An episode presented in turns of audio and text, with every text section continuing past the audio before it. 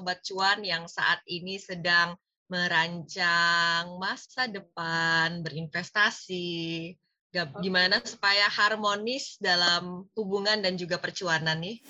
Individu atau keluarga yang melakukan investasi, dia harus tahu risk profile-nya. Risk profile itu dibagi paling gampang ada tiga ya, yang konservatif, moderat, sama agresif. Ya, bener, beneran mas tapi uh, saya saya belajar juga dari Mas Andoko bahwa kita nggak boleh greedy gitu. Pada saat kita greedy, nah itulah peluang kita untuk boncos ya bukannya cuan gitu.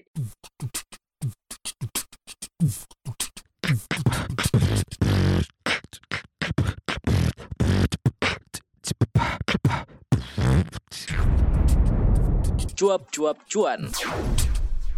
Halo Sobat Cuan semuanya, selamat datang di podcast Cuap Cuap Cuan punya CNBC Indonesia bersama saya Alin Wiratmaja. Kali ini kita spesial banget ya, karena kita bakalan ngobrol dengan Pas Sutri Financial Planner. Dahsyat pastinya ya teman-teman, dan ini dalam tema MLR, Money Love Relationship. Hmm, semoga teman-teman bisa relate banget ya dengan topik bahasan kita pada hari ini. Kenapa sih kita munculin topik ini?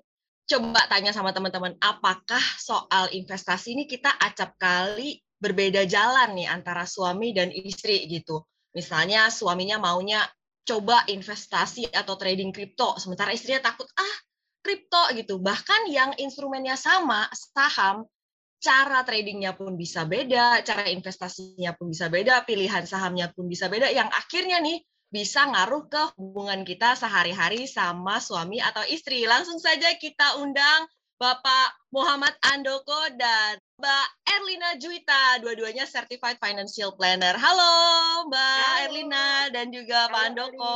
Halo, halo Alin. Apa kabar Alin? Sehat-sehat ya. Kabar baik, sehat. Nah, ini saya excited banget sama temanya karena kan kita sebagai uh, pasangan suami istri nih dengan pasangan kan ya. idealnya kita ini kan seia sekata gitu kan untuk mencapai tujuan finansial bersama gitu kan, tujuan finansial keluarga. Nah, sebaiknya atau idealnya seperti apa sih kita ke soal tujuan finansial dulu? Ini kan investasi ataupun nanti itu kan istilahnya kendaraannya ya Pak Andoko. Mungkin ya, boleh dari betul. Pak Andoko dulu nih, nanti tambahkan Mbak Erlina.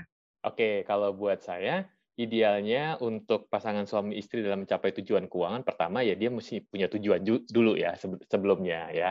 Tujuan itu tentunya harus dikomunikasikan antara saya sama istri saya gitu ya. Kemudian setelah dikomunikasikan, kemudian kita juga perlu menyelaraskan value atau nilai-nilai antara saya dengan istri saya sehingga eh, memudahkan kami ketika nanti suatu hari ketika kita mengelola keuangan ya dan ini nggak gampang karena mengelola keuangan itu bukan cuma melulu tentang knowledge, bukan melulu tentang pengetahuan, tapi juga uh, berkaitan dengan perilaku kita ya. Apalagi kalau pengalaman kami misalnya, saya lahir di keluarga yang uh, besar ya. Saya anak sembilan dari sebelas bersaudara saya yang hidup gitu ya. Sementara istri saya itu dari bertiga ya, dia anak satu-satunya cewek ya. Dan tentunya tentu kita punya value-value pada saat sebelum kita menikah kan. Nah, pada saat setelah menikah itu kan tentunya value itu bisa jadi pada saat di saat awal-awalnya itu eh, bentrok ya misalnya. Contoh mengelola tentang uang aja atau belanja atau misal investasi itu pasti bisa jadi kita berbeda. Tapi seiring waktu ketika kita berusaha untuk menyamakan value itu maka akan memudahkan kita untuk melakukan tujuan di masa yang akan datang. Kurang lebih seperti itu kalau dari sisi saya, Alin. Wah, menarik banget. Jadi cara kita dibesarkan itu membawa value-value atau nilai-nilai kita yang kadang-kadang belum tentu sama dengan pasangan Betul. kita ya Pak Andoko. Nah, Betul. Nah kalau dari ya. Mbak Erlina sendiri seperti apa nih sharingnya? Ya, value itu penting memang ya, karena memang dari background kita sendiri memang berbeda. Tapi saya juga mau tambahin mungkin yang terpenting juga adalah ini Mbak Alin. Kita sebagai uh, sebagai satu tim gitu dalam satu keluarga. Jadi kita punya rasa kebersamaan gitu loh. Jadi seandainya oke okay, backgroundnya berbeda-beda, tetapi uh, mereka melakukan fungsinya masing-masing gitu loh. Uh, sama okay. juga dengan investasi seperti itu. Iya, jadi tadi kalau kita uh, sum up ya, ada soal harus punya tujuan dulu, oh. kemudian bagaimana mengkomunikasikan tujuannya, knowledge itu bukan sebenarnya yang paling penting banget. Nah, soal bagaimana kita dibesarkan ini juga berpengaruh, mencocokkan atau menyelaraskan value itu. Nah, berarti uh, fondasi apa nih yang paling esensial supaya bisa ketemu di titik tengah nih Pak Andoko? Kadang-kadang kan kita sebenarnya maksudnya istri baik, maksudnya suami baik, tapi somehow kita nggak ketemu aja di tengah gitu. Berbeda okay. cara gitu. Nah, apa baik. nih fondasi yang esensial? Oke, yang pertama kalau menurut saya tuh komunikasi, Mbak Alin jadinya. Nah, karena gini, komunikasi misalnya sering kali kan kita kalau komunikasi itu eh, kalau ada masalah itu justru bukan kita komunikasinya ke orang yang bersangkutan, tapi kita ngomong sama orang pihak ketiga. Nah, ya kenapa begitu gitu, ya? Eh, pihak ketiga misalnya eh, adik, kakak, orang tua misalnya gitu. Padahal kita masalahnya misalnya sama uh, istri atau istri masalah sama suami. Tapi dia nggak ngomong langsung. Jadi kita biasanya orang berharap siapa pasangannya itu punya apa tuh punya kelebihan telepati uh, batin. Jadi seolah kalau dia diam si pasangan itu harus tahu oh dia ngerti maksud gua dibilang gitu jadinya ya. Padahal nggak begitu kan sahabat cuan. Oleh sebab itu penting melakukan komunikasi ya. Atau bisa juga teman-teman itu belajar sahabat cuan itu juga bisa menggunakan jasa pihak ketiga misalnya profesional. Kalau misalnya sudah sampai uh, yang konflik misalnya salah satu contoh. Nah, sehingga itu bisa memudahkan. Komunikasi ini penting banget buat uh, keluarga ya sahabat cuan sehingga mereka bisa menyelaraskan tadi value tadi jadinya ya. Nah, uh, mungkin Mbak Irina bisa tambahin, silakan. Ya, ya, saya mau tambahin nih. Sebenarnya uh, bukan cuma komunikasi aja ya, kita juga butuh cuan juga gitu. Maksudnya cash flow-nya positif gitu. Sepanjang cash flow-nya kita positif dan juga dana daruratnya cukup, itu sih menurut saya sih aman. Nah, kita punya pengalaman ya tentang dana darurat. Ingat nggak ya waktu pas uh, saya pas hamil anak pertama tuh ya. Mm-hmm. Kemudian uh, Mas Andoko membuat satu keputusan yang sangat sangat besar ya, sangat besar buat impact-nya buat keluarga kita dan uh, dan itu ter, sangat terbantu dengan dana darurat. Mungkin Mas Andoko mau cerita deh masalah yang itu, Mas. Oke. Okay. Mungkin gini Mbak Adin, uh, saya pernah ya dulu waktu istri saya hamil anak pertama, saya resign dari perusahaan. Aduh ya. Tapi saya nggak ngomong sama istri saya setelah dua minggu, kemudian saya baru ngomong, kayak gitu ya. Kenapa? Saya takutnya dia kaget aja gitu loh jadinya ya. Jadinya. Terus sampai kemudian, uh, berarti kan pada saat saya resign saya nggak ada income, betul nggak? Saya nggak ada income. Tapi kemudian saya baru bicara dan pada saat bicara istri saya baru bilang ya udah nggak apa-apa uh, Pak apa uh, ikutin kata hatinya aja untuk mulai uh, misalnya berbisnis atau memulai uh, profesi baru misalkan seperti itu dan alhamdulillah karena tadi satu ya karena komunikasi tadi membuat saya jadi lebih enak walaupun saya resign nggak ada income eh dilalahnya tiba-tiba saya diminta untuk menjadi uh, salah satu uh, facilitator di sebuah uh, university untuk ngomongin financial planning. Nah dari situ kemudian bermula berlanjutlah menjadi seorang uh, apa yang ngurusin jadi kayak semacam director program atau kayak manager program lah untuk uh, program certified financial planner itu Mbak Lin. Jadinya dengan komunikasi itu jadi lebih mudah walaupun kadang-kadang biasanya nggak gampang untuk bisa komunikasi karena karena bisa jadi uh, salah satu pasangan itu kemudian kaget dengan apa yang ada uh, putuskan gitu jadinya. Betul. Jadi diputuskan dulu baru dikomunikasikan ya Pak Doko. Ya, ya kalau itu cukup ini ya, cukup pada saat itu uh, mungkin pelajaran juga buat saya ya maksudnya. Uh, karena kalau saya nggak nyaman, buat apa saya kerja gitu kan jadinya ya. Nah, iya. uh, padahal pada saat itu istri saya lagi hamil, tapi untungnya saya punya dana yang paling tidak saya siapkan gitu Mbak Alin ke depan gitu ya. Oh. Sehingga uh, keputusan itu kalaupun nanti suatu hari misalnya melahirkan kemudian nggak uh, ada dananya itu kan mungkin itu keputusan yang rada konyol juga karena bisa bahaya gitu kan buat buat uh, apa buat uh, keluarga ya gitu. Iya. Pak Andoko, jadi pas banget nih bridgingnya dari dana darurat ke investasi. Menurut Pak Andoko dan Mbak Erlina sendiri, apakah wajib nih dana darurat terkumpul dulu atau kita bisa sambil jalan nih kalau soal investasi dalam keluarga nih Pak Andoko? Kalau menurut saya sih kita harus bangun dana darurat. Jadi tadi Mbak Erlina udah bilang cash flow management itu penting banget buat kita untuk mengolah uang sedemikian kita kemudian kita bisa menyisihkan sebagian atau bisa melakukan surplus itu adalah membangun sebuah kebiasaan untuk bisa menghasilkan surplus atau pada saat yang bersamaan kita sedang membangun kebiasaan untuk punya mental kelebihan kurang lebih gitu ya. Nah, hmm. Nah dari itu kemudian dana darurat terkumpul sehingga kalau terjadi sesuatu yang tidak diinginkan itu bisa membantu kita untuk membuat sebuah keputusan yang mungkin cukup uh, radikal buat uh, buat pasangan gitu jadinya. Mungkin Mbak Rina bisa nyambain tuh. Iya, jadi Mbak Rina apakah misalnya kita misalnya nih dana darurat kita 6 atau 9 kali ini harus terkumpul dulu 6 atau 9 kali baru kita sentuh investasi atau bisa berjalan beriringan nih satunya dimasukin ke dana darurat satunya misalnya diinvestasiin juga gitu. Ya, idealnya sih uh, dana darurat dulu Alin yang harus kita hmm. ya. Uh, tapi ada juga ada juga beberapa beberapa yang saya temukan lah ya. Mencoba untuk menjalankan dua-duanya akan tetapi banyak timbul masalah di situ. Salah satunya pada saat investasinya mungkin turun atau uh, misalnya ada satu hal dia menemukan investasi yang uh, tidak sesuai harapannya gitu ya. Otomatis cash flow-nya terganggu gitu. That's why uh, kita memang sangat-sangat uh, ini ya untuk dana darurat itu terkumpul dulu baru kemudian mengumpulkan untuk investasinya karena ibarat kita membangun sebuah rumah kan berarti fondasinya itu ya cash flow-nya dulu gitu cash flow-nya dana darurat baru kita bangun atapnya baru kita bangun pilarnya kemudian Nah, kita juga atapnya itu investasi jadinya. Oke, okay. first thing first dulu ya. Kita bangun fondasi yang kuat dulu. Nah, kalau kita sering kali kan misalnya nih berinvestasi, suka beda-beda pendapat nih baik pun maksudnya dalam rumah tangga yang single income maupun yang yeah. uh, double income sering kali tetap berbeda pandangan soal investasi. Kalau seperti ini sebaiknya bagaimana sih kalau menurut Mbak Erlina dulu nih? kalau beda-beda investasi, kalau kami sih it's okay ya, sepanjang memang kita punya value-nya sama, kemudian tujuannya juga jelas ya. Biasanya kita tuh setiap tahun biasanya kita kumpul bareng berempat ya sama anak-anak itu kita ngobrolin masalah apa pun gitu. Termasuk juga investasi. Um, itu sih menurut saya sih kalau untuk beda-beda beda-beda investasi ya. Even saya sama Mas Andoko pun kalau dari sisi jenis-jenis investasinya juga beda banget gitu. Kalau Mas Andoko tuh cenderung ke properti, deposito, reksadana ya. Kalau saya cenderung ke kripto, uh, kemudian saham, kemudian reksadana, obligasi, falas. Saya lebih banyak gitu. Profil risikonya lebih tinggi, lebih agresifan Mbak Erlina ya. Mas Andoko sedikit tapi dia nilainya gede-gede gitu loh. Kalau saya itu yang tipe yang banyak tapi ya nggak nggak terlalu gede-gede nilainya gitu. Mas Andoko mungkin bisa nambahin mas. Saya uh, ada juga di saham, bahkan saya juga saham itu ya, sahabat cuan Mbak Alin, itu saya mulai sejak tahun 2003 sebetulnya melakukan investasi di saham ya.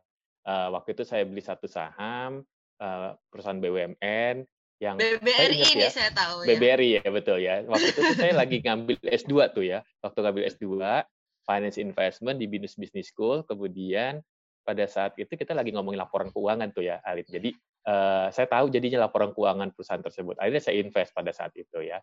Kemudian saya juga coba reksadana pada saat itu juga reksadana juga saya coba uh, dan beruntung juga pada saat itu harganya juga naik. Jadi saya waktu itu saya ingat waktu biaya pernikahan salah satunya saya ambil dari reksadana saya tuh. Jadi Jalid ya. Selain itu hmm. reksadana juga yang basisnya obligasi, kemudian Eh, saham, ada properti juga, kemudian deposito lah ya untuk menjaga keamanan aja sih sebenarnya untuk uh, apa tuh uh, seperti dana darurat itu juga menjadi, salah satu uh, alternatif juga kurang lebih gitu Alif. Oke.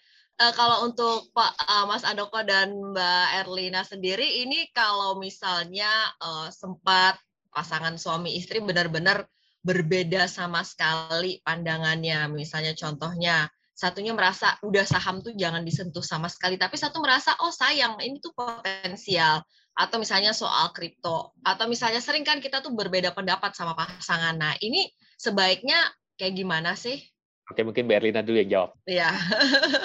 oh, saya dulu, Oke, baiknya sih pertama itu ya komunikasi sangat penting ya. Jangan sampai uh, kita tuh main umpet-umpetan gitu loh. Jadi jujur di depan.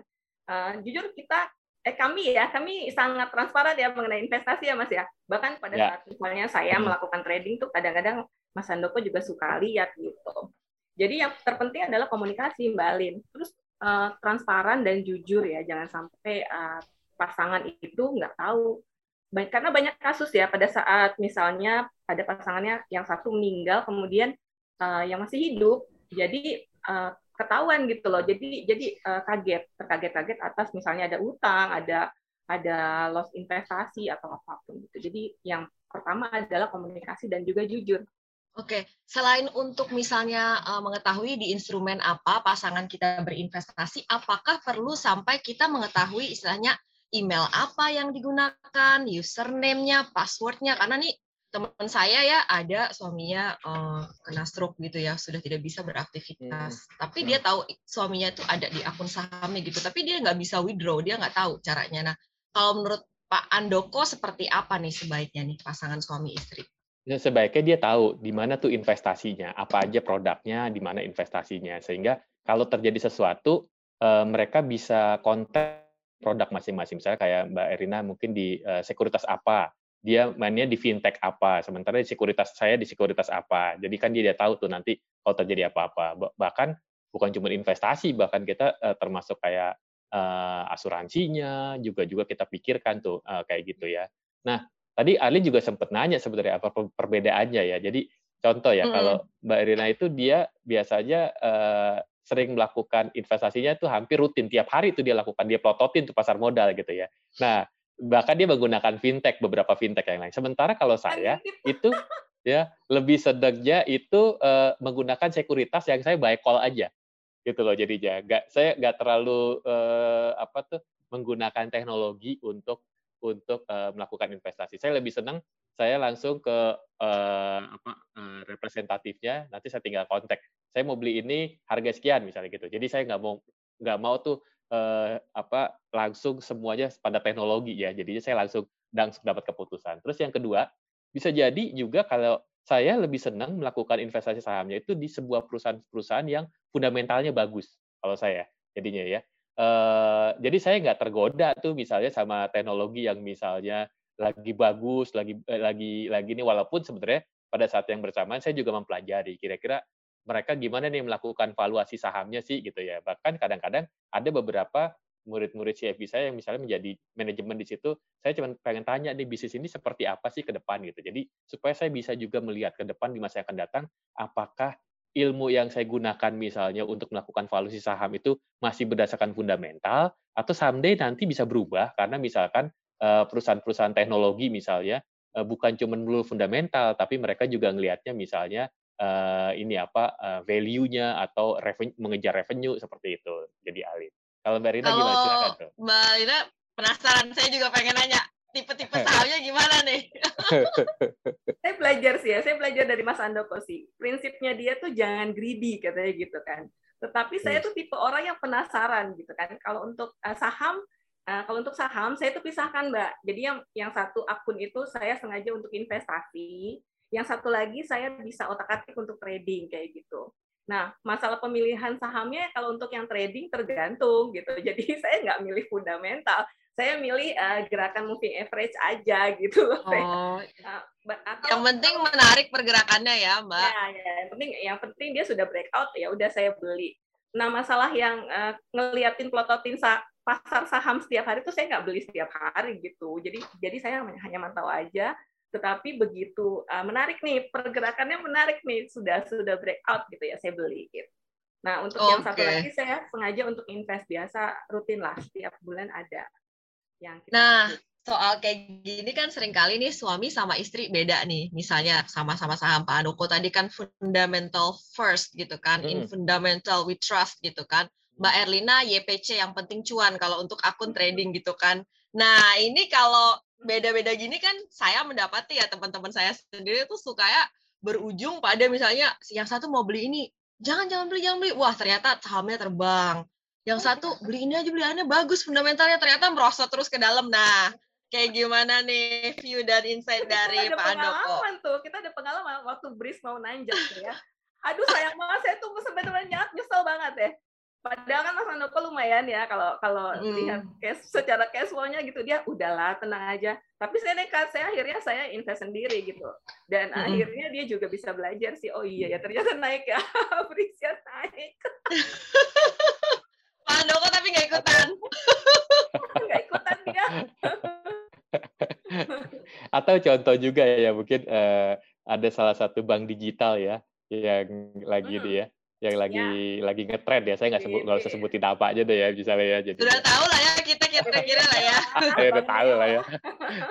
nah kalau uh, padahal saya udah tahu tuh waktu saya telepon ya itu masih 500 tuh. Saya tahu tuh. Sekarang harganya udah 1400-an kalau nggak saya. Tapi tetap ya, ya tadi saya bilang saya tuh tipikal orang yang uh, gak, gak, gak terlalu mudah percaya. Saya harus lihat fundamental keuangannya tadi saya bilang jadinya kalau saya lihat fundamental keuangannya kurang fundamentalnya ya memang lagi banyak eh, pengeluaran ya uh, iya betul. memang saya tahu walaupun saya tahu ya, ya di teknologi itu mereka itu kan sebenarnya uh, apa masih loss karena mereka banyak pengeluarannya di teknologi kan iya enggak iya betul. gemes nggak sih kalau gitu ya? Nah gimana? Kan suka kita gemes-gemesan gitu kan terus jadi kayak bete-betean sama pasangan gara-gara hal-hal begini nih peluang cuan depan mata eh nggak diambil gitu kan. Gimana nih Malina ya gemes bener beneran gemes tapi uh, saya saya belajar juga dari Mas Andoko bahwa kita nggak boleh greedy gitu. Pada saat kita greedy nah itulah peluang kita untuk boncos ya bukannya cuan gitu. Jadi sebenarnya ini rem rem rem terbaik buat saya nih Mas Andoko jadi dia bisa bisa mengendalikan ya kalau seandainya kita sudah over ini apa namanya tuh udah over inilah overacting untuk masalah trade. Jadi Alin Alin penting juga kenapa saya belajar uh, fundamental karena saya juga punya pengalaman waktu tahun 2003 kan saya beli saham, saya buy and hold. Sampai sekarang masih saya hold tuh, ya. Tapi di tahun 2005 saya juga pernah beli saham juga yang saya buy and hold, eh nggak taunya malah ada listing. Jadi ya, listing atau ada beberapa saham yang justru uh, kurang bagus. Kenapa? Karena kita nggak ngelihat laporan keuangannya. Jadi saya juga uh, kasih inspirasi nih buat sahabat cuan. Jadi nggak melulu yang buy and hold itu uh, dalam jangka panjang bisa dalam bagus karena mesti ngelihat laporan keuangannya. Itu kurang lebih sahabat cuan dan Mbak Alin. Oke, gimana nih misalnya kita suami istri beda uh, risk profile kayak gitu. Tapi apakah misalnya contoh nih ini kan banyak banget belakangan hype kripto ya. Mungkin salah satu pasangan dari Pak Sutri ini ada yang sangat kripto sekali sementara satunya kayak apa sih ini nggak ada fundamentalnya kayak gitu misalnya ya.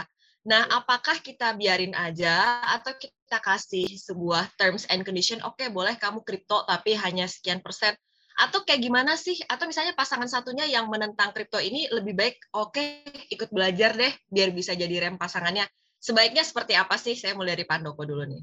Oke, okay. contoh ya. Tadi kan saya bilang, saya itu eh, salah satu yang fundamentalis hmm. gitu ya jadinya. Jadi saya biasanya akan pelajari dulu produknya tuh Alin. Ya, saya liatin produknya, marketnya, kemudian saya lihat juga strateginya. Sampai saat ini saya belum melakukan investasi di kripto ya, uh, karena saya lihat juga pergerakannya cukup ini ya, resikonya berarti kan pergerakannya yang uh, volatile, jadi resikonya mencerminkan di situ jadinya ya. Tapi uh, istri saya dia jadi kalau dia melakukan investasi di kripto sih saya nggak saya nggak juga melarang dia, tapi juga silakan, tapi jangan yang dalam jumlah yang besar. Jadi kalau cuma pengen belajar aja silakan, tapi harus jumlahnya kecil-kecil dulu paling tidak biar dia tahu pergerakannya seperti itu. Nanti Alin bisa belajar dari Mbak Rina, silakan tuh. Iya, Malina. Kalau untuk kripto, saya memang pilih ya kriptonya juga hanya Bitcoin sama Ethereum gitu. Kemudian saya juga belinya tuh nggak nggak untuk trading, saya untuk invest. Jadi saya beli pada saat kriptonya harganya sedang turun gitu secara periodik setiap bulan. Jadi untuk kripto saya nggak terlalu trading seperti saham gitu. Jadi boleh dikatakan uh, bisa kita mengikuti apa yang dilakukan oleh Pak Andoko ya meskipun misalnya uh, beda pendapat tapi tetap aja dipelajarin juga uh, instrumennya seperti itu ya Pak Andoko ya. Oh, ya nah, betul. gimana sih kita meskipun berbeda-beda uh, profil risiko, berbeda-beda selera dan cara mengeksekusi investasi tapi kita tuh tetap bisa saling uh, support dan tetap ingat end goal kita apa gitu tujuan finansial keluarga kita Pak Andoko. Oke, jadi uh, buat kita sih tadi tujuan penting. Jadi yang kedua, uh, setelah teman-teman bisa tahu ya, sahabat cuan bisa tahu tujuannya, kemudian pelajarin juga tentang uh, produknya plus minusnya seperti apa ya, resikonya apa kalau melakukan investasi di situ. Kemudian lihat juga mengenai cash flow-nya bisa seberapa mampu kita bisa melakukan investasi di beberapa produk. Jadi kalau misalnya produknya belum kalau prinsip saya produknya saya belum bisa nguasain, saya nggak nguasain atau knowledge saya, saya mungkin hanya baru di bawah 50%, saya tuh biasanya nggak akan melakukan investasi dulu sampai saya benar-benar yakin kemudian saya melaku, baru melakukan uh, investasi. Itu Alin. Kalau Mbak Erlina? Oke, kalau untuk investasi tadi ya, saya sih uh, lebih lebih menganut aset allocation itu penting ya Mbak Alin ya. Jadi dalam investasi itu kita juga mesti ingat bahwa uh, untuk investasi ada empat pilar nih ya sobat cuan. Yang pertama adalah uh, kita pilih investasi yang sifatnya memang stabil. Stabil itu maksudnya dia menghasilkan return yang memang setiap bulan ada gitu ya untuk kita uh, tambahkan. Kemudian yang kedua adalah dia bersifatnya liquid. Liquid itu maksudnya pada saat kita butuh kita bisa cairkan waktu-waktu. Kemudian yang ketiga investasi itu kita juga bisa loh pilih yang sifatnya hedging. Maksudnya pada saat uh, investasi di pasar modal sedang turun atau sedang ada kondisi ekonomi yang kurang stabil, investasi yang bersifat hedging justru melindungi.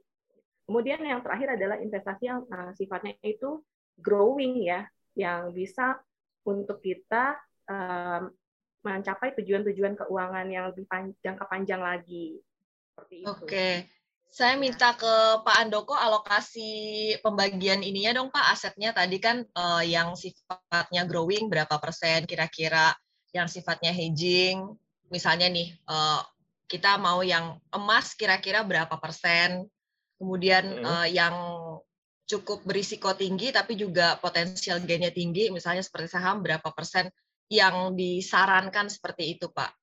Biasanya, Sobat Cuan, jadi individu atau keluarga yang melakukan investasi, dia harus tahu risk profile-nya. Risk profile itu dibagi paling gampang ada tiga ya, yang konservatif, moderat, sama agresif. Misalnya kalau dia konservatif, Anda bisa gunakan 10 eh, maksimal 10% Anda bisa lakukan di saham ya. Kemudian 50-60% bisa dilakukan di deposito, sisanya bisa lakukan di obligasi atau reksadana pendapat tetap. Kemudian begitu udah di moderat, dia mungkin bisa ditambahin tuh untuk porsinya di uh, obligasi atau di saham misalnya depositonya dikurangin tuh. Depositonya tadinya mungkin uh, bisa sampai uh, untuk moderat misalnya 20% deh. Itu misalnya untuk digunakan untuk suatu hari nanti dana darurat kemudian 30 persennya digunakan untuk yang uh, obligasi atau reksadana pendapatan tetap ya. Kemudian atau mungkin itu 30 persen mau ditambahin 10 persennya dijadiin logam mulia juga oke. Okay. 50 persennya bisa digunakan untuk alokasi di saham. Kalau dia untuk yang apa tuh untuk yang agresif uh, sahamnya bisa ditambahin porsinya bisa sampai 60 persen, uh, bisa 60 bahkan sampai 70 persen ya. Kemudian yang obligasinya di range 20, 20 atau 30, sisanya di deposito. Kurang lebih gitu, Ali. Oke, terima kasih Pak Andoko. Nah, kita ini sudah sekitar dua menit lagi waktunya. Ya. Saya ke Mbak Erlina minta pesan dong buat Sobat Cuan yang saat ini sedang merancang masa depan, berinvestasi. Gimana supaya harmonis dalam hubungan dan juga percuanan nih? Oke, uh, Sobat Cuan, Anda yang sudah berpasangan ya, mungkin memang uh, masih ada masih ada perbedaan dan dari sisi pendapatnya menurut uh, pendapatnya tentang investasi, kemudian uh, mungkin pemilihan-pemilihan jenisnya ya. Karena saya yang pertama adalah pertama komunikasi dulu itu penting banget. Kemudian bangun kebersamaan karena kita sebagai keluarga itu treat as a team gitu loh. As a teamwork itu penting banget. Kemudian setelah komunikasi, teamwork dan juga jangan lupa teman-teman value yang harus kita samakan ya even kita setiap tahun itu kita adakan yang namanya kumpul bersama itu untuk menambah uh, kebersamaan kita dan juga untuk menyatukan value sehingga tujuan keuangan kita cepat tercapainya dan juga kita mulus gitu jalannya. Demikian Alif dari saya. Asik dari Mas Ando kok. Oke, okay, kalau teman-teman sobat cuan untuk melakukan investasi maka gunakan uh, teori saya 5B plus 1A ya, 5B plus 1A. B yang pertamanya itu belajar tentang produknya. Misalnya Anda pengen belajar saham, produk saham itu apa aja, plus minusnya apa, resikonya apa, manfaatnya apa. Kemudian yang kedua belajar tentang marketnya. Ya, bukan cuma karena saham nggak berdiri sendiri, saham itu pasti ada faktor-faktor lain. Contohnya dulu tahun eh, kasus subprime mortgage di 2008 terjadi di Amerika di sana, ternyata kita punya pengaruhnya. Ternyata padahal kita nggak ada yang investasi di sana gitu kan jadi belajar marketnya. Yang ketiga ya kemudian belajar strateginya jadi jangan uh, udah belajar produknya, belajar kemudian belajar strateginya. Uh, misalnya kan banyak banyak uh, beberapa kayak contoh saya fundamental, ada yang buy and hold, ada yang trading silakan. Kemudian yang berikutnya adalah belajar dari orang yang pernah melakukan. Supaya apa? Supaya Anda tidak uh, kejeblos atau paling tidak Anda belajar kurva belajar Anda jadi lebih singkat ya. Jadi Anda tahu kejedotnya di mana, ruginya di mana gitu jadinya ya. Kemudian yang berikutnya lagi jangan lupa belajar untuk mengelola emosi. Tadi jangan sampai greedy tadi ya. Karena greedy itu yang menyebabkan orang akhirnya banyak yang mengalami uh, apa kebangkrutan ya. Jangan lupa ya bahkan orang-orang terkenal pun itu melakukan ya. Dan terakhir, kalau udah belajar semuanya, satu lagi yang perlu Anda lakukan, action. Itu yang saya bilang satu A-nya, action. ya. Karena kebanyakan saya sering menjadi pembicara, orang banyak nanya tentang saham, tentang reksadana, saya cuma nanya satu hal. Udah ini pertanyaan yang keberapa sama Anda lakukan buat pembicara? Udah sering, Pak. Udah pernah lakukan? Belum. Oleh sebab itu action. Anda dengan action, miracle happen. Gitu aja, balik. Keren banget action, miracle happen. Super sekali Pak Sutri yang ini ya. Makasih banyak Pak Muhammad Andoko dan Mbak Lila Juita sudah meluangkan waktu berbincang dengan sobat-sobat cuan di podcast Cuap Cuap Cuan. Selamat beraktivitas kembali. Oke, okay, thank you Alin. Ya, ya thank you sehat CNBC. dan berkelimpahan, Bye. Amin, amin, amin. Oke. Okay. Ya Sobat Cuan itu tadi perbincangan kita dengan Erlina Juwita dan Muhammad Andoko, pasangan Certified Financial Planner. Bagaimana nih biar kita selaras soal investasi demi mencapai tujuan keuangan bersama dengan pasangan kita sendiri ya, bukan dengan pasangan orang lain. Dengerin terus podcast Cuap Cuan di Spotify, Google Podcast, dan Apple Podcast. Sampai jumpa di episode berikutnya. Saya Alin Wiratmaja undur diri. Sampai jumpa, bye!